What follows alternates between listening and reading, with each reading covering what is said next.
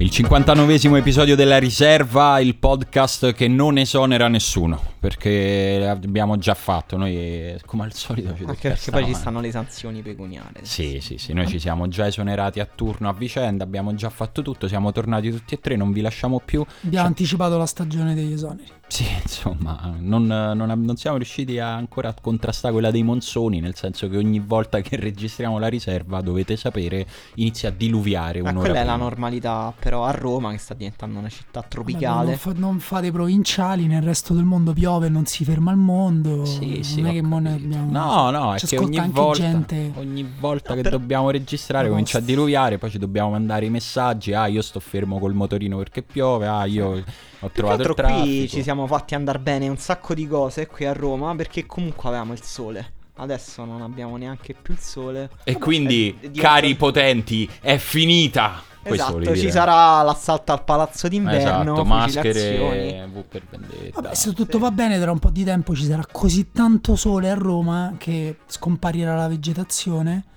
ci sarà siccità e lì sarà tutto un giocare a calcio, parlare di calcio. Bello. si bello. ritroveranno, si riscopriranno i veri valori di una volta. Mi piace, mi piace. Sai chi guiderà la rivoluzione? Mm, Questo mi sa che è un bel gancio. Eh, questo è un gancione. Perché lui rappresenterà lo sconfitto che ha la seconda possibilità e tutti si possono immedesimare in questa figura. Perché tutti abbiamo il fallimento, il momento Ventura. del fallimento. Giampiero Ventura, Cioè, leader carismatico della Io nuova penso che- rivoluzione del popolo italiano. Io penso che con Ventura Mm. non ci si possa veramente immedesimare neanche... Neanche i figli, secondo me, si immedesimano. Ma neanche famiglia. Ventura stesso si guarda allo specchio e dice proprio: Bah. Ma viviamo sta vita dall'esterno.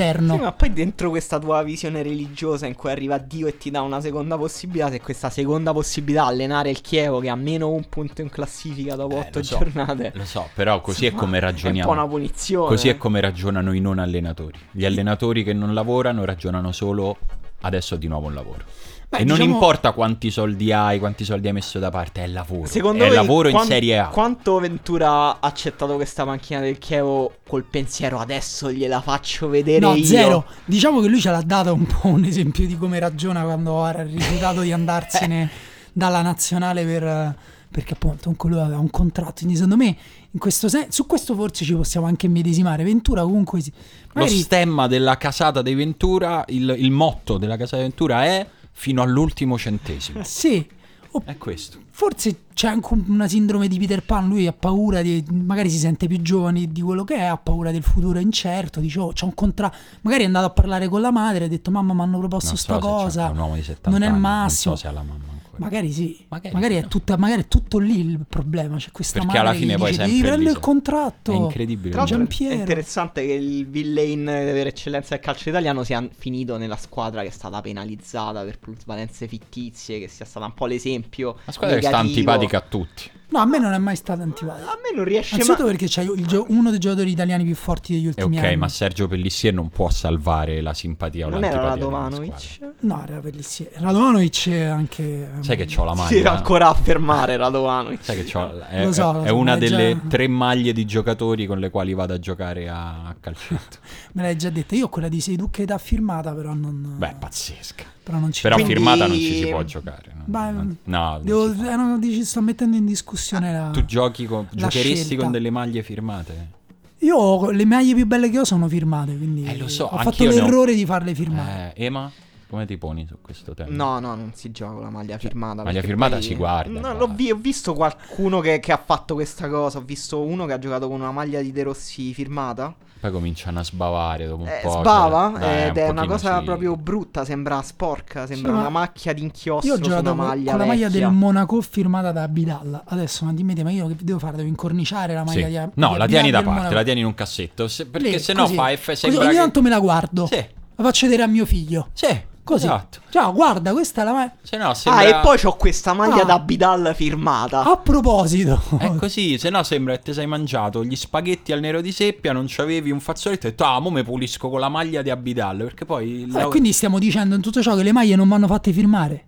A meno che non vuoi appenderle. Eh, questa, questa è una- secondo me la questione Cioè, interessante. incorniciarle, appendere, però. Secondo già- me vanno fatte firmare solo maglie di un certo Ma- livello. Esatto, quella che sa che poi può incorniciarti. Esatto, cioè. Ok, Se no, vabbè, poi la diciamo, nel cassetto, Allora, qual è dici la maglia che tu vorresti avere firmata?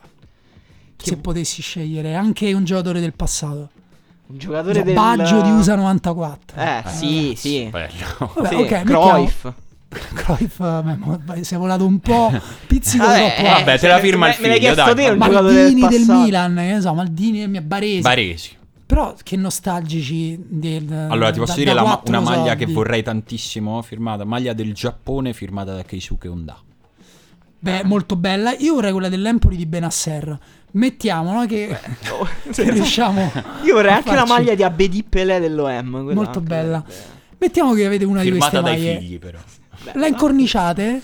Ma chi, chi è che poi si appende in casa? Cioè, io tipo, come lo spiega a mia moglie? Ah, ciao, guarda, ho questo nuovo oggetto Ma d'arredamento. tu non lo devi spiegare. Ma, ma a devi- parte i ristoratori, ma a parte i ristoratori, chi è che, che appende magliette da calcio firmate? Te così sono pure brutti quegli esercizi commerciali con tutte quelle sciarpe. Cioè, a meno che non siano un pub, dei pub che trasmettono un sacco di partite. Vedevo dire una cosa, mi hai aperto c'ho una parentesi da fare. State attenti quando andate a mangiare. Prima di andare a mangiare nei posti, controllate le foto appese. L'altro giorno sono andato a mangiare in un posto in centro, il quale non farò il nome, non gli voglio fare neanche pubblicità negativa. Ho mangiato con degli amici domenica a pranzo, un bel pranzo. Cameriere simpatico, cameriera simpatica. Poi ho visto una Esce- foto con Mussolini. Esce il cuoco, ragazzi, tutto a posto. Anche la battutina sulla pizza, perché uno di noi aveva preso la pizza, pizza a pranzo, una domenica matta, Che così. Oh, proprio bene, bene. Pagato il giusto. Usciamo, ragazzi. Allora, ragazzi, vi posso offrire un limoncello così, carini. La foto di tutti quelli che ci avevano servito il proprietario abbracciati a Salvini, attaccata gigantesca a fianco alla casa. Magari era ironica, tipo Danecci, se la gente non è stata a Non Roma, era non sa ironica. che Danecci fanno i fotomontaggi. Non tipo- era ironico. Non era ironica. No, no, non c'era, non, era un po' serio. questo segna un pochino un leggero peggioramento del mio mondo, cioè almeno per come me lo rappresento rispetto a prima di iniziare questo podcast. Grazie Simone. No, eh, vabbè, volevo Eh, dire perché stava parlando di esercizi commerciali con appese cose bizzarre e o sconvenienti e ci stanno pure bi- Sì. bizzarre e sconvenienti o di merda. devo dire che questa c'è tutta una letteratura in realtà sulle pizzerie e i ristoranti che hanno brutte foto con brutti personaggi. Sì, figurati, a Roma è un genere letterario la foto della celebrità. Alcune sono anche appesa. molto ricercate nel loro essere proprio brutte. Ho visto un ristorante, per esempio, con una foto di Beppe Grillo da giovane che si teneva il pacco. Cioè, era proprio una. Gliel'hanno fatta firmare? sul Sì, pacco. sì, era una, fo- no, era foto con lui. Ah. Con lui mentre lui si teneva il pacco. Ah, quindi era ancora in epoca. Sì, sì, ecco, era un, Era quando era un mattacchione. eh, Era un giullare, sì. Eh, Invece io so. vado a mangiare sempre in una pizzeria dove ogni tanto va perché abita in zona Benigni Mhm. e lui sta là con il cappellino, non si fa vedere, non c'è una foto di Benigni, non c'è niente. Eh, perché lì c'è un rapporto di fiducia evidentemente pure col, Capito? con Qui- l'esercente. Quindi tu devi andare dall'esercente e dici, senti, so che non hai messo foto, però dimmi, ogni tanto qui Chi viene viene qualcuno qua?" famoso e lì Esatto. poi valuti. E lì poi parte anche Posso farvi rapporto. una domanda di calcio? Sì, vai. Bah. Madonna, che palle però, Palle, sempre con sto Ah, tra calcio. l'altro, Simo, ho visto Dimmi. le prime puntate di Maniac. Beh, Eh, mi piace, mi piace molto quest'anno. Ma hai detto che era un po' fantascienza anni 70 con... eh sì, 70, Cose 80 vecchie. è, è un po' Ah, questo vecchio. questo revival fantascienza, sci-fi, pure un po' Lo so, gaming, ha no? quasi rotto i coglioni. Quasi. Cioè, ti- ho visto Ready Player One, ma totalmente rotto i coglioni. No, a Dario Saltari è piaciato tantissimo. Eh vabbè, però eh, non è che era Dario Saltari Cioè, dipende quanto ti, eh, ti tocca delle corde profonde la nostalgia e veramente la, la- la nostalgia e l'estetica ragazzi, della nostalgia al suo controllo. meglio. Era Salvini, tra l'altro visto adesso, è incredibile. Eh, lo so, lo so. Cioè, evidentemente Armando ha già mandato un messaggino mentre stavamo registrando. Guarda che parlano male di te. No, comunque, Ready Player One, il suo problema del film non è la nostalgia, è che è fatto male. Cioè, è una. Perché il libro a me mi ha commosso, No, cioè mi certo. ha appassionato come pochi altri libri. Il film. Si tratta meh. sempre di equilibrio, no? Ad Sì. esempio, Stranger Things è totalmente nostalgico, ma ha un'accuratezza nel suo essere nostalgico e nel suo essere pienamente un prodotto commerciale No, su- basato sulla nostalgia, che è comunque un bel No, su bello. di me la nostalgia non ha nessun effetto, non ho visto né Ready Player One né Stranger Things, però in Maniac in realtà non è l'uso della tecnologia anni 70 non è nostalgico, è più tipo veramente come Brasil, Terry Gilliam o nei romanzi di Philip K. Dick in cui c'è questa tecnologia incredibile che però non funziona, arrugginita, c'hai le macchine per eh, Le fare i macchine- viaggi, eh, però poi c'è la porta che non si apre. Esatto. Devo E- dire molto bello in Maniac la macchinetta che raccoglie la cacca dei cani. Intelligenza artificiale per raccogliere la cacca dei cani. Però poi non- Nelle Questa prime- cosa è molto salviniana, questa cosa che hai detto. ha molto decoro, è vero. Nelle, nelle prime due puntate già l'hanno fatta vedere troppe volte. spero Ah no, non si più rivede, dopo. per- si rivede verso la fine, non, non- non ci bombarda. Comunque, Comunque, Qual secondo era la voi- domanda di calcio? La scusa? domanda è: Ventura riuscirà a salvare il Chievo? speriamo di no. Guarda, io penso che sarebbe veramente un messaggio devastante per questo paese, un successo del È vero, sarebbe comunque. Cioè, Devastante. effettivamente adesso l'arrivo di Ventura ha creato una narrazione molto strana sul Chievo. Cioè, se il Chievo riuscisse a salvarsi con Ventura sarebbe. No, è una No, io, tragedia. io devo dire che è una mossa che mostra che non, non- non c'è nessun interesse da parte del Chievo nel piacere alla gente. No, su quello Eh, direi questo- che ci hanno tolto ogni Ce ne eravamo dubbio. già accorti? No, però, sa- ripeto, Questo per me negli ultimi anni, l- l'altro anno, al di là che... mh, Allora, due anni fa, secondo me il Chievo non era una squadra da odiare. No. Era una squadra interessante, Maran eh, la faceva giocare bene. L'altro anno il Chievo non ha ottenuto grandi risultati, era a fine ciclo, si sarebbe potuto cominciare un ciclo nuovo con Maran, non l'hanno fatto, va bene, puoi anche decidere di cambiare. Però per andare da Ventura, che eh, non solo è un allenatore, diciamo che non, eh, che- che non sembra avere... Cioè, non lo so, boh, forse Ventura Ah, è andato se- là, gli, ha- gli ha- No, che ne so, allora, gli ha dato un bigliettino con un 352 perfetto per Ma il allora, Chievo. Tra l'altro questa è una cosa interessante perché il Chievo, non voglio fare veramente il nerd, però il Chievo ha un problema proprio di punte perché non, cioè ha proprio numericamente pochi A attaccanti. parte che Stepinski vale per due. Sì. Se fischi è un po' uno scandalo secondo me. Beh, te devi permettere. Eh, Tu però sarà molto, opinioni che mi sarà faranno molto interessante eh. vedere il 3-5-2 con Stepischi e Pellissier. Allora, la doma- se la domanda è Ventura può salvare il Chievo, secondo me sì. Può, può, può, la domanda è Eh, se può, sì, nel senso mi sembra la situazione perfetta per Ventura, che Sì, torna eh, con una eh, sete no. di vendetta No, c'è troppa incredibile. competizione. Che c'è troppa- motiverà alla morte i suoi, i suoi giocatori. Secondo me Ventura può funzionare. È che io.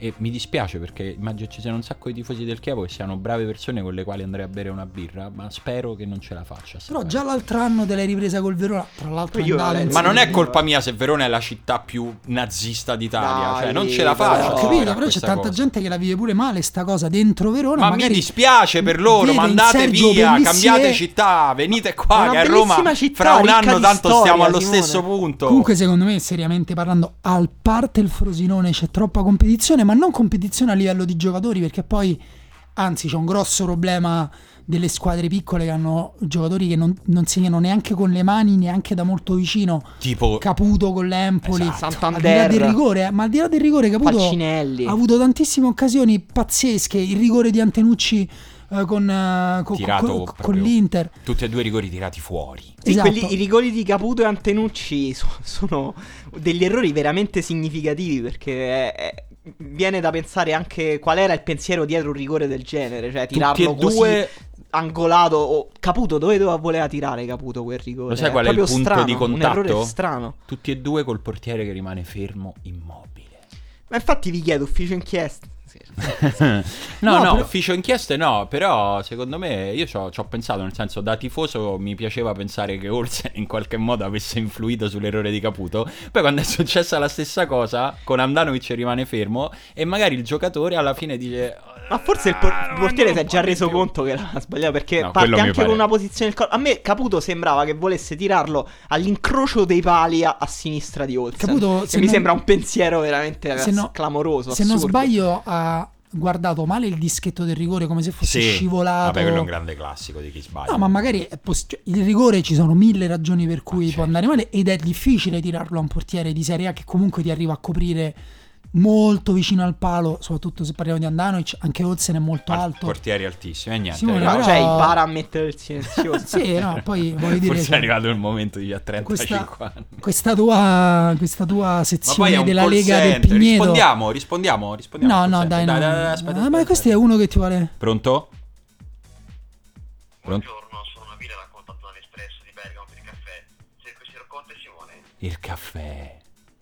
Perché sanno il tuo nome?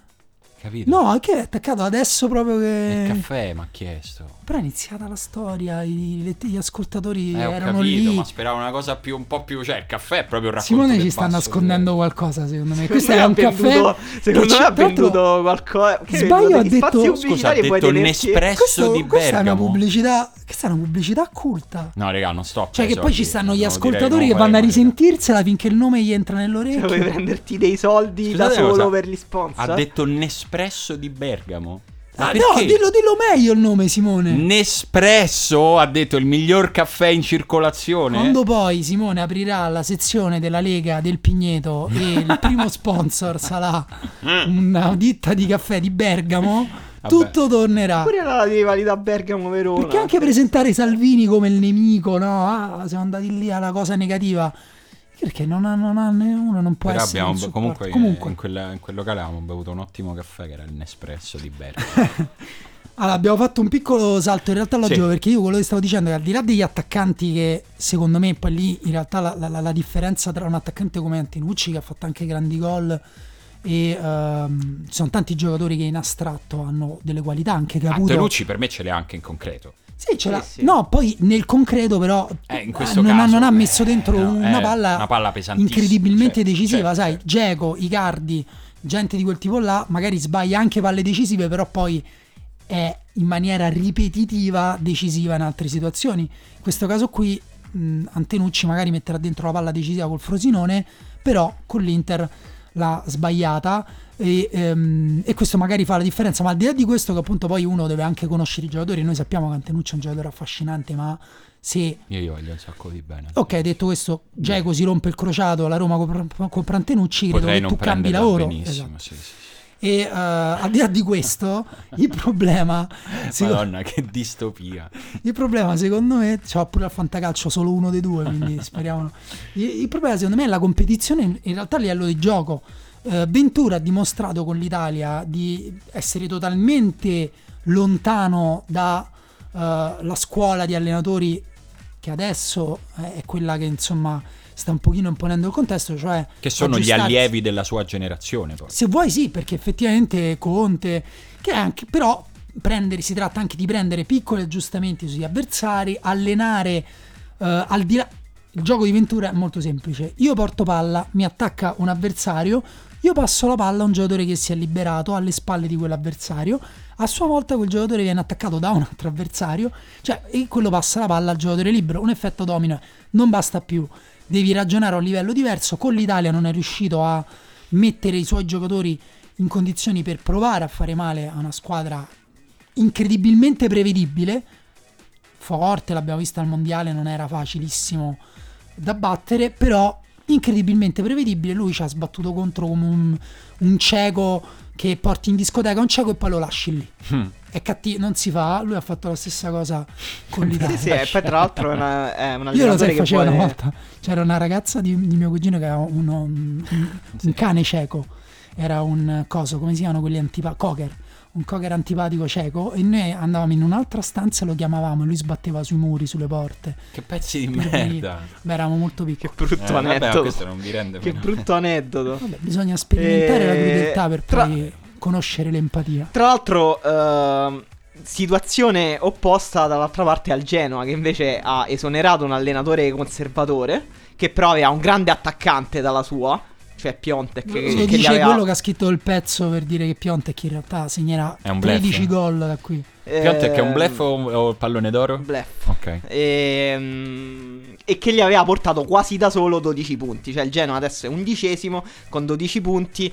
Eh, diciamo se il Genoa finisse. C'è una oggi- partita in meno, eh? Sì. Ha una, partita, una partita in meno. Se oggi eh. finisse il campionato sarebbe un incredibile trionfo per il Genoa, che, Certo. che è una squadra oggettivamente da seconda parte della classifica. Potenzialmente quarto. Genoa.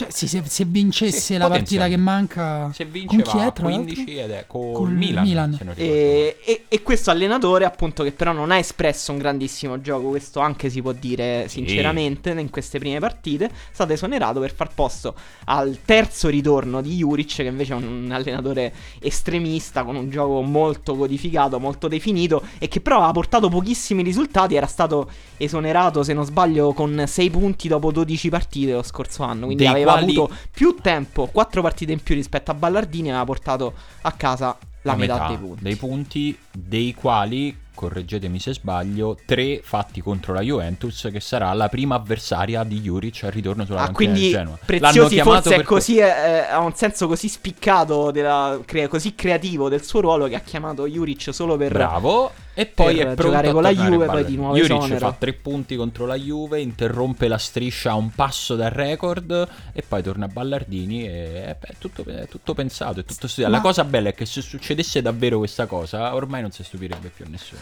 Tutti ci stupiremmo per un'ora, diremmo "Ah, guarda che matto. E poi, Ah, devo sì. dire che oggi c'è stata, quando è uscita la notizia, c'è stato un certo sgomento intorno alle Sì, sì, ma di eh, diciamo no? dovremmo anche essere contenti di riesce a- Juric, cioè nel senso Sì. Juric è una sì, figo, niente in Però contrario. vi volevo chiedere, secondo voi non c'è un problema di categoria, nel senso ehm, non siamo abituati ai sindacati negli sport eh, europei, però gli allenatori sono una categoria un po' particolare perché con l'abitudine di, mh, dell'esonero, che diciamo l'esonero significa non devi svolgere più le tue funzioni, però ti continua a pagare, che è una cosa che in teoria dovrebbe proteggere no, l'allenatore. Però spesso capita che ci sono allenatori sotto contratto, eh, esonerati, magari due, un, un paio, due o tre, e i presidenti possono usare la leva dell'altro allenatore anche come forma di, so, ricatto oppure nei momenti di difficoltà. Cioè è un po' un paradosso perché poi si finisce con, mettiamo che un presidente pazzo c'ha quattro allenatori tutti sotto contratto, veramente può ragionare alla contro la Juve, metto Juric, poi lo esonero, metto quell'altro e c'è Tra l'altro, questa è più o meno tra la, la carriera di Ballardini. Io non so quante volte Ballardini è stato in questa situazione in cui è stato esonerato, però era sotto contratto e quindi è stato richiamato. Beh, già se È- è un- entri è un nell'orbita, indagare, però- nell'orbita Zamparini ti capita almeno Sì, due o infatti. tre volte. Questa è un po' l'utopia e, Zamparini, Ballardini, diciamo. sì, ha, Eh, ha c'è lavorato stato. un po' Poter- con Zamparini. poter avere una rosa di allenatori, così so scegliere quale. Però forse Ballardini giusto. è un po' quell'amico che si cerca tutte le ragazze matte e poi si lamenta perché la ragazza è matta. Perché Sì, comunque Ballardini fa- è un po' così e un po' è vestito come l'ultras della Lazio. quello- quello disegnato, lo schema. Perché comunque orbitare, cioè passare da Zamparini a Preziosi per tutta la tua carriera, passando anche attraverso lo Tito, vuol dire che un po' ti piace eh, a Ballardini. Sì, è Eh. vero pure che rispetto appunto allo stato del calcio italiano in generale, stiamo parlando comunque di, di esempi che sono virtuosi rispetto a squadre che falliscono e non, quindi O non, a squadre che dovrebbero cioè, fallire. se ti metti pure nei panni dei- degli allenatori, ma eh. perché noi abbiamo parlato solo di squadre di Serie A, ma chissà Ballardini con chi ha lavorato all'inizio della sua carriera, che, alle- che presidenti ha visto, che dirigenti, con che situazioni ha dovuto entrare in contatto. Cioè, questo vale per tutti, vale anche per Sarri, per Comunque Zerbi. siamo contenti che Juric, che è un allenatore molto peculiare, con, eh, di scuola gasperiniana, marcatura uomo, 3-4-3, eh, anche se nell'ultima esperienza al Genoa aveva un po' cambiato perché era in totale confusione. Sì, appunto, tornato in Serie A bisognerà vedere... Sì, forse cosa- aveva sentito che la sirena del, del possibile licenziamento aveva fatto una squadra po' più conservativa. Sì, sì, un po' più reazionaria. Bisognerà vedere come adatterà questa rosa che ha. Eh, ci stanno giocatori adatti, ci stanno giocatori che come Pandev forse ci dobbiamo abituare a salutare. Pandev che sta vivendo la sua settima vita al, al Genoa. Cioè anche quest'anno ha cominciato benissimo a giocare. Non so proprio assolutamente come Juric. eh, È che io non, metterà... non riesco a rendermi conto dell'età di Pandev perché è vecchio da dieci anni a guardarlo e quindi ogni, cioè, non, non ho, non ho il senso del tempo che passa perché è stempiato da quando ha vent'anni e quindi non riesco Sai a qual è capire. il paradosso di giocatori come Pandev, secondo me? Che in una squadra di livello superiore, se lui avesse fatto un salto a fine carriera, finendo in una squadra di livello superiore come Palacio, per esempio, quando andò all'Inter, eh, lì potrebbe essere utile perché per me anche qui ci sono quei giocatori che 10 minuti Esatto. non glieli toglie nessuno. Questa è la tua teoria che comunque Birsa giocherebbe 10 minuti alla grande in Qualsiasi qualsiasi squadra squadra, del mondo, tra cui il Real Madrid. Per me, io 10 Birsa, minuti, Sensio, dimmi che allenatore 10 minuti di Birzia ci rinuncia. No, nessuno, dai. Ma, ma neanche Real Madrid, secondo me, 10 minuti di Birsa ci sputano sopra, soprattutto in questo periodo. Esatto, tra l'altro gli manca il trequartista, cioè Quindi centrale, Real Madrid... eh, carismatico. per- ah, abbiamo parlato di due eh, esoneri già fatti, già, conchiu- già conclusi. Ti posso aggiungere una Sì. cosa? Ti posso fare un trivia su Ballardini, ma lo posso fare Ma solo perché andato a leggere. Qual è la squadra che più volte ha richiamato Ballardini? Eh, il Genoa. Ma io sinceramente non lo so. Cremonese. Nel Cagliari, raga.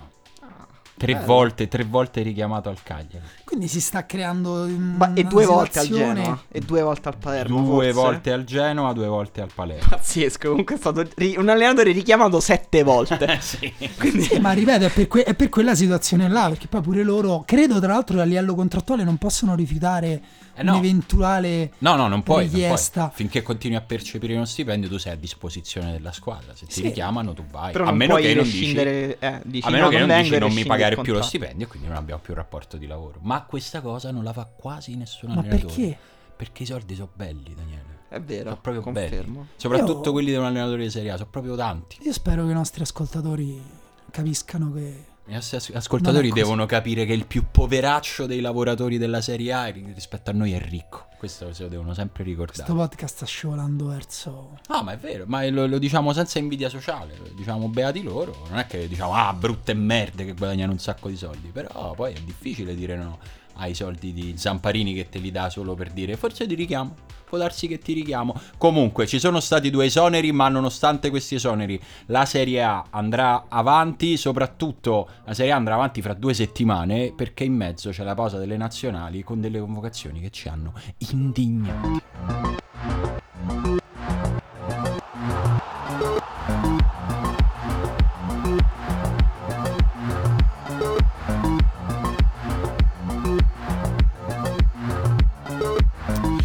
Vabbè, eh, c'è sempre il solito problema, ragazzi. Quando c'è la pausa delle nazionali, ci rompe il cazzo a tutti, ma dobbiamo trovare il modo di. Scusa, non capisco il francese che hai detto? No, dico, la pausa delle nazionali è sicuramente una risorsa per approfondire le proprie conoscenze, anche proprio a livello di Ma giocatori. non è che tu niente, niente sei un nuove. nemico della patria.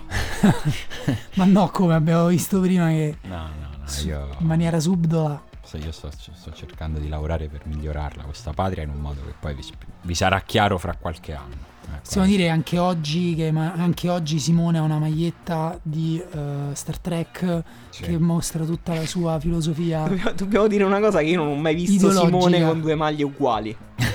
Mai. Questo è anche vero, grande Eh, collezione. Questa è una cosa inquietante. Mi piace, dire, eh. mi piace comprare le magliette, questa Ma poi le debolezza. butti dopo? No, no, le uso, le uso. Questo che personaggio le Star Trek? Quello, quello si Spock? Non rispondo a queste due provocazioni, Daniele, perché ormai lo sanno anche i nostri ascoltatori quando dici Star Trek e Star Wars, quindi non ci casco più in questa cosa. Ah, scusa, allora forse è quell'altra, quell'altra serie, quella Dune? Sì. Quello- Credo sia Boromir quello. Esatto, è proprio... Questo che è un elfo? È proprio lui. Dai, lo so Questo col che... caschetto nero, è un elfo? Lo so, lo so, lo so che, che mo c'hai, c'hai sta smania perché vuoi parlare dell'incontro del box dell'altra sera, però mo fra un pochino ci arriviamo a parlare In- In realtà era Taekwondo.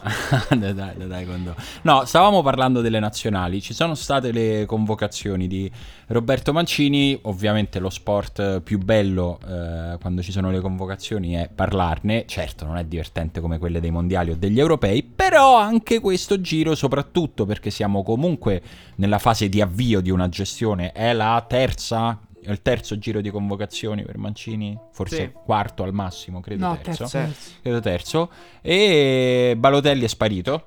E è abbast- era abbastanza prevedibile. Nel senso che ha provato, secondo me, anche in modo sensato. Cioè, nel senso, ha provato a dargli fiducia all'inizio. eh, Per ora non va. Non è che bisogna Però chiamarlo per per, me non, forza. non era tanto una questione di fiducia, cioè non era in forma Balotelli prima, non è in forma Esatto. adesso, però così secondo me fa anche passare un po' il messaggio l'aveva convocato a caso prima. Così come ha convocato sì. Giovinco adesso. Sì, diciamo, Però secondo me Giovinco adesso è meno casuale di Balotelli però sembra un po' che non ci sia una strada, no? incredibilmente in, in Non c'è una ritardo. strada, Non non, c'è. c'è- non ci sono non giocatori su cui lui ha deciso di puntare a parte Criscido che probabilmente non, non lo so. Forse anche lì incredibilmente in ritardo, però. Sì, Non so, abbiamo cioè. scoperto adesso che Criscido ha 34 anni, che Criscido è fortissimo, non lo so. Allora, Ah, Però non mi c'è. sembra che in generale non ci sia una direzione, a parte forse il modulo scelto, ma su quello ogni allenatore italiano sembra super rigido sempre, ogni volta si parte per, per un modulo e si tiene quello fino alla morte. E... Ah, non, so se questo sarà il problema di Mancini, secondo me però il punto è che non è, a di là che non è chiara la logica, che vabbè non è che lui deve stare lì a spiegare tutto, mh, non è neanche chiaro, cioè abbiamo comunque rinunciato a tracciare un progetto, diciamo come si diceva, possiamo anche perdere nel breve periodo, però poi un giorno avremo una squadra che... No, No, Stiamo no, no, no, no, eh, provando a vedere chi gioca bene, chi gioca bene magari si tiene il posto, diamo una chance più o meno a tutti. Sì, eh, in questo momento mi, sembra che le convocazioni siano un premio a chi sta meglio in quel momento, come ne stavamo parlando adesso Sì, prima di quindi registrare. chi le- si convoca per momenti di forma e non per eh, Progetto talento, tecnico diciamo. talento, sì. Guarda, ti darei ragione perché è una cosa che confermano i commenti delle persone, ma non in maniera eh, indiretta e inconsapevole. Cioè, c'è, gran- c'è questa sensibilità di internet di cogliere un po' l'essenza delle cose e trasformarla in un discorso. E, e no, e, e tutti effettivamente fanno quel tipo di discorso, cioè quale giocatore adesso è così in forma che meriterebbe di Mhm. adesso su Politano Adesso Politano, beh, devo dire che quella roba della birra presa al volo secondo me vale una convocazione. Sì, cioè, però hai la visto, meriti. uno l'ha fatta meglio in un campionato, No. non so dove, l'ha presa al volo e l'ha anche bevuta correndo. Sì. Beh, no, però, no, sì, nel senso, Politano sta eh, sicuramente è un valore all'interno dell'Inter di Spalletti. L'Inter è una squadra che sta andando bene, è una squadra che, eh, come fra l'altro avevamo immaginato, quella vittoria contro il Tottenham eh, ha riempito, ha caricato di fiducia una squadra che adesso, pur con eh, mantenendo alcuni profili di perplessità dal punto di vista tattico e tecnico, è una squadra che non molla mai. Mentre Spalletti in questo momento è una squadra che ha il fuoco dentro e questo in almeno metà delle partite del campionato di Serie A ti basta se poi hai giocatori come Icardi, cioè se tu metti il- uno spirito di squadra vero, cioè è evidente che in questo momento sta funzionando quella scommessa di Sì, Spalletti. è quel, no? è quel momento dell'anno in cui funziona. Esatto. Se in quel momento c'hai anche un- qualcuno molto bravo dietro, qualcuno molto bravo avanti, ti basta, anche se la squadra non è bellissima. Politano in questo meccanismo sta dando, sta funzionando. È molto costante, diciamo Sì, che sì, ci molto si as- affidabile. I tifosi dell'Inter secondo me si aspettavano un giocatore più perché- fumoso. Tra l'altro un giocatore, Spalletti, eh, come sappiamo, mh, delega molta responsabilità individuale ai suoi giocatori e Politano è uno che non ha minimamente sofferto a No. livello di mentalità il salto in una grande squadra e all'Inter si prende tantissime responsabilità, tira molto, dribbla molto, ha degli strappi che in una partita, un- anche una tensione mentale, eh, gioca sempre sul filo veramente dei nervi. Sì, prende E- anche delle scelte però migliori rispetto a per esempio Candreva, Candreva. che si prendeva tante responsabilità però in maniera un po' diciamo Sì. fuori contesto. Se- secondo me anche un, qual- un po' di qualità in più nell'ultimo passaggio. per Quello è sicuro anche nel dribbling. Eh, per me l'Inter al momento ha un grosso, una grossa contraddizione che abbiamo già detto settimane fa che quando gioca in verticale gioca bene perché Spalletti eh, è un po' il gioco pensato da Spalletti perché altrimenti ehm, le ali dovrebbero muoversi in maniera diversa e restare magari sull'esterno. Quando però, non so se avete presente il secondo gol alla spalla, Sì. quando l'Inter riesce a manovrare nella tre quarti avversaria, Icardi diventa un giocatore notevolmente più importante. Il piazzamento che fa su poi la difesa della SPAL magari se l'è perso, eccetera. Però se tu hai un giocatore così geniale a muoversi per ricevere, poi non, non in movimento, sono quei giocatori bravissimi in movimento, no? Tipo, ma anche facciamo un esempio totalmente lontano, però che abbiamo fatto prima in puntata, Caputo. Caputo gioca perché si muove bene, effettivamente si procura molti tiri. Icardi, al di là del movimento, è un fenomeno anche in situazioni statiche, lente. Lui si fa trovare sui cross, su palle rasoterra. Lì c'è anche una bella palla di Perisic. E tutto questo lo stai dicendo in questo momento perché sarebbe perfetto per la nazionale di Roberto Mancini, Cardi. Icardi, Ho Icardi- caputo. Eh, mm, no, caputo no. Non lo so, no, la nazionale di Roberto Mancini rischia di tirarci poco nella tre quarti avversaria con la palla tra Vabbè, mo secondo te se, se c'hai Cardi No. Mancini non lo convoca Io- perché rischia... Allora, io non sono, non sono un fan di Politano, cioè non, non mi entusiasma come giocatore, però effettivamente in una squadra che ha mostrato grandi difficoltà creative a fare gol, cioè un giocatore così che ogni volta che ha palla punta l'uomo, taglia in diagonale, cerca il tiro, cerca il cross, l'ultimo passaggio, poteva starci. Sì, sì, ma il punto è che Mancini deve decidere, deve iniziare a investire su qualcuno, no? Eh, prendiamo Pellegrini, in questo momento è, diciamo, l'uomo del momento nella Roma, eh, ha, diciamo, temporaneamente reinventato come trequartista, nel senso che ci ha giocato tre partite bene, sia al derby che quelle, che quelle dopo. Ehm, l'ultima esperienza di Pellegrini in nazionale è stato giocare una partita male e non essere neanche convocato per quella successiva. Pellegrini non è andato neanche, neanche in panchina. Mancini adesso che ci fa con Pellegrini? Queste sono le, le cose che mi, che mi rendono curioso. Ci Ma- investi? Me- perché però se ci investi vuol dire gli devi dare una fiducia No, come, abbiamo, come abbiamo detto prima, no, cioè nel senso, magari giocherà, se giocherà bene si sarà guadagnato eventualmente un'altra convocazione Ma che fai giocare dipenderà... dove? Come? Eh, lui ha detto che anche nella nazionale può giocare trequartista, ma è ovvio che nella Roma il trequartista è- non è, cioè il gioco della Roma è incredibilmente peculiare. Di Francesca è arrivato a scegliere il trequartista su una base di una serie di, di presupposti che non credo che ritroverà in nazionale. Però vedremo, magari lui comunque è un, è un giocatore che secondo me è salito anche a livello lui individualmente, quindi non, Sì. non escludo che possa anche far bene. Sì, Pellegrini è un tema. Nel centrocampo Verratti è un altro tema. da un perché- po' di anni Verratti. Eh, adesso Beh, adesso anche in Francia lo criticano parecchio, Eh. hanno- mettono in gi- Sì. iniziano a mettere in giro voci esagerate, tipo quelle su Balotelli, sullo stato di forma, sull'allenamento. Che... È un momento molto difficile della carriera di, di Verratti. E eh, però potrebbe essere inserito in un centrocampo che a questo punto sarebbe un centrocampo estremamente tecnico, estremamente di controllo. Disegnamelo, fammi Insieme- sognare. No, ma- un centrocampo appunto Pellegrini, Giorginio, Verratti, non so assolutamente se sia questo, non so neanche se entusiasmarmi per un centrocampo così. Quindi un Però centrocampo sarebbe un centrocampo che eh, davvero può, può fare percentuali bulgare di possesso palla. Poi non so che cosa farci, che cosa ci possiamo fare con questa palla. Quindi mi disegno un centrocampo senza il più forte centrocampista italiano. Gagliardini dici? Dai. Comunque convocato. Chi è Daniele De Rossi? No, Barella. No, no, io, io farei giocare Barella. non- però che. No, lì è una questione, no? Verratti quindi lo chiami per metterlo in panchina? Non lo so, allora, il- secondo me sul centrocampo in realtà molto dipende dal tipo di gioco che vorrà fare Mancini, ma oggi discutevamo anche con Daniele Morrone di un pezzo di Jonathan Wilson in cui dice che eh, i due attaccanti sono molto importanti perché le difese hanno dimenticato, è un po' un leitmotiv che lui usa varie volte, le difese hanno dimenticato di come si difende contro due attaccanti. Il punto però secondo me invece è che se giochi con due attaccanti togli per forza di cose un uomo a centrocampo, a meno che so, uno degli attaccanti è Firmino che è un centrocampista, Geco un altro che fa il centrocampista, Icardi per esempio in maniera No. brillantissima non è, esatto, è un grandissimo attaccante, ma- e il punto è che quando parli di centrocampo in realtà tre persone non bastano più.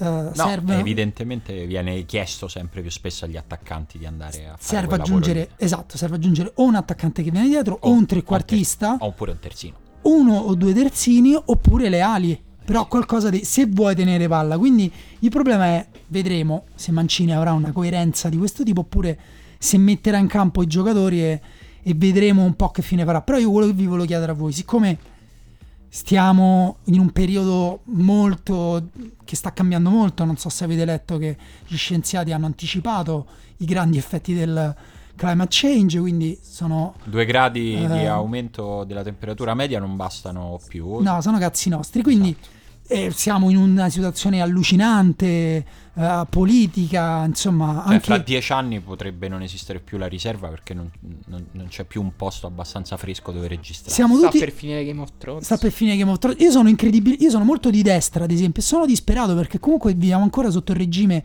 della sinistra. Non so Lo se so. vedi i giornali come attacco. C'è stato il si riesce a fare nulla. adesso. In un- capito questi snob lì con i loro bicchierini? Radical, radical. non si riesce a fare nulla. Io adesso guardo dalla finestra, sicuramente vedrò 4 o 5 immigrati Sì, che eh. shipperanno 4 o 5 vecchiette. Non si- quindi, considerando che viviamo in un clima veramente. agli shippatori italiani. Esatto, viviamo in un clima alla Kenny il guerriero.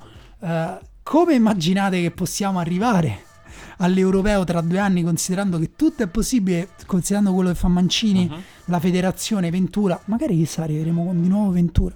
No, io ho un quadro secondo me molto lineare e facilmente prevedibile. L'Italia fa default, va a gambe all'aria, non ci sono più soldi per fare niente. Le federazioni, il CONI non ha più soldi, non dà più soldi alle federazioni. eh, Mancini intanto viene esonerato. No, ma Mancini senza funziona. soldi apre Esatto. un ristorante Ibiza. Eh, se, ne va, se ne va da solo e quindi a un certo punto qualcuno deve allenare per gli europei. Non ci sono soldi. Chiamano Car- te. No, Carlo Me. Ancelotti, Carlo Ancelotti che intanto sarà riuscito per la prima volta, non quest'anno ma l'anno prossimo, a vincere uno scudetto e e quindi interrompere il dominio del Napoli gratis. mentre- Gratis, però co- tipo con Carlo Cracco che è il cuoco. Sì, della- vabbè, una serie di benefit mentre continua ad allenare il Napoli, allena pure l'Italia e poi a giugno va proprio ad allenarla fisicamente. Mi sembra lo scenario più credibile. Sì, verosimile. No, eh, siccome tu prospetti i tempi d'Apocalisse, io sono d'accordo tra l'altro che l'Italia sta per andare in default, credo. Anche perché io ho delle notizie un po' mh, delle Tu hai già ritirato tutti i soldi. Mi hanno detto di prendere comunque tutti i soldi al banco, ma Raga, la adesso... telefonata in Maria da prima era evidentemente un linguaggio in codice, cioè non è che il caffè no- non è... Non è È la, è Ah, la droga. Ca- ok. caffè, sono i titoli di Stato, ragazzi. Dai. Ah, ok. Quindi serve un, serve un allenatore per l'Apocalisse. E noi l'allenatore già ce l'abbiamo avuto, abbiamo fatto l'errore di lasciarlo andare. Eh, tra l'altro è un allenatore a cui piace allenare in mezzo all'Apocalisse, che è Antonio Conte. Che eh, adesso andrà a allenare, come sappiamo, il Manchester United. al posto di José Mourinho che sta Sta per essere cosa che sei te- esonerato in maniera clamorosa e spettacolare. Eh, vincerà il campionato col Manchester United, eh, otterrà un aumento clamoroso, però litigherà con tutti per il, per il calciomercato. Perché comunque ha chiesto, ha chiesto il rinnovo di Darmian, invece loro vogliono venderlo. Eh, nel frattempo l'Italia andrà malissimo, quindi richiamerà, richiamerà Antonio Conte che rifarà di nuovo lo zoccolo duro con De Rossi a centrocampo, Pellè ed Eder eh, in attacco. Comunque non mi sembra che siano nati grandissimi talenti. Che grande coppia sarebbe Zazza. Lukaku. Mamma mia. Bellissimo. E secondo me Antonio Conte convincerebbe forse... Il anche- tuo scenario? No, io in realtà mi è più verosimile. Io spero che mm, magari Sarri, dopo aver vinto un campionato col Chelsea, magari farà una seconda parte di, di stagione così così e litighi per qualsiasi ragione. Comunque non è così inverosimile con la dirigenza del Chelsea. Che ne so, lui vuole Isai e non glielo danno. Mhm. Una cosa così. E, mm, e niente, quindi ci ritroviamo Sarri con Giorginio, Allan. Magari proviamo anche a nazionalizzare. Che ne so, chi altro si può nazionalizzare Piontek. del Napoli? Bello. No, Piontek è stato appena convocato. Non so Eh, se sì, gioca sì, una ha già giocato. Mica ufficiale. so scemi. Senti, lo sai secondo me Barella che deve fare se non, dove lo vedo bene se Mancini non lo fa giocare, cioè se il calcio italiano non gli riconosce quello- All'ospedale. No, no, in una, in una gabbia di MMA. È proprio dove eh, questo è il gancio nel gancio, è dove Dai, se- tu che conosci questo sport. Emanuele intanto guarda le Questo sport previsioni del misterioso. tempo. Emanuele guarda le presioni del tempo perché fra Vabbè, 45 oh. minuti dobbiamo giocare a calcio e quindi è molto preoccupato da, da questa cosa. Io Vabbè. Comunque, senti, mi spieghi in tre minuti che cosa è successo? Io so solo Dimmi che prima cosa sai. Allora, io so che c'era un incontro che era l'ennesimo incontro del secolo. Stavolta Perché comunque è uno sport giovane. Quindi Se non sbaglio è il, qui- è il quinto incontro del secolo Esatto. di quest'anno. Eh, Ma però l'altro incontro del secolo era di secolo bo- breve, no? L'altro incontro di- del secolo era quello di box tra McGregor e Floyd Mayweather. Esatto, ma già però Pacquiao Però Mayweather contro- Quello combatte no, nel sempre Quello era box, sempre del sempre secolo. box. Esatto, però. sì, sì, però era già del No, secolo. però sono due sport diversi. Ma dai, è la stessa cosa, gente che si Eh, mena. Mayweather Comunque- combatte nelle MMA, no? Comunque sa- so, che c'era Forse. so che c'era questa cosa, so chi è più o meno Conor McGregor, non ho idea di chi sia Khabib, so che si sono menati alla fine. Allora, in, in- in estrema sintesi, eh, McGregor era due anni che stava fuori dal, perché da- dall'MMA perché si è organizzato l'incontro di, eh, di box, Ok. ha un- una carriera di- da star internazionale avviata, ha degli investimenti in altre cose, eh, quindi diciamo anche borsa, ha preso credo 2 milioni e mezzo per questo incontro, quindi quando McGregor com- eh, combatte deve essere un incontro importante. In questo caso, per esempio, dopo due anni di lontananza gli è stata data subito la chance per eh, competere per la cintura che è quella che danno ai campioni. il titolo. Io nel frattempo McGregor quando ha lasciato era bicampione di due categorie di peso diverso, un'altra cosa unica eh, nella storia dell'UFC che gli hanno fatto contemporaneamente nello stesso periodo. Mhm. Eh, gliel'hanno permesso di fare proprio perché McGregor era già una star, altra Perché cosa che non è bipolare. piaciuta tanto. No, No, è ha semplicemente perso peso. Ha, ha, ha guadagnato peso in Ha quel caso lì. peso, ok. E, mm, credo. E ehm, quindi mh, diciamo, c'era l'ex campione contro il nuovo Sì, campione che nel frattempo era questo, Facile, grande favola. questo russo musulmano del Dagestan. La favola dipende che favole leggevi tu da No, bambino. infatti Simone. favola no, zero, tra l'altro È è un, mondo... è un MMA incubo con due gambe, due braccia e Sì. una faccia anche un po' storta. Eh, Sono tutti incubi. L'MMA è uno sport nato vent'anni fa in America, mh, sponsor, diciamo, pubblicizzandosi come vale tutto, ma non come il vale tutto brasiliano, proprio non ci sono limiti. Ok. Se guardi i primi eventi degli anni 90 sono pazzeschi, c'è un lottatore samoano contro un pugile, cioè cosa Ma assurda. torniamo all'incontro del Torniamo secolo. all'incontro eh, della storia. In realtà, in realtà molti hanno detto l'incontro più importante della, Della storia storia dell'MMA o dell'MMA. dell'UFC, perché comunque ha avuto effettivamente una grande pubblicità. Khabib era Nurmagomedov, perché tutti lo chiamano Khabib perché è difficile dire il cognome in Europa e in America. Ehm, è, un alt- è un russo, ripeto, musulmano pazzo del Dagestan, molto strano, molto silenzioso, con un record incredibile. Aveva vinto, non, ha, ma- non ha mai perso Mhm. da professionista e eh, lui si è infortunato per due anni dal 2014 al 2016 altrimenti già mh, sarebbe arrivata alla ribalta però è anche un, un tipo di lottatore molto eh, peculiare perché lui chi ha visto l'incontro l'ha visto No. no, schiaccia i suoi avversari a terra in quella fase del combattimento che si chiama il grappling Ehm, le MMA mischiano Simone visto che proprio non ci sono le basi la lotta in piedi e la lotta a terra scherzando? Ma mixed martial arts, ma ti pare che Esatto. non lo Bravo, so? quel mixed significa mixano Certo. proprio quelle in piedi e quelle a terra.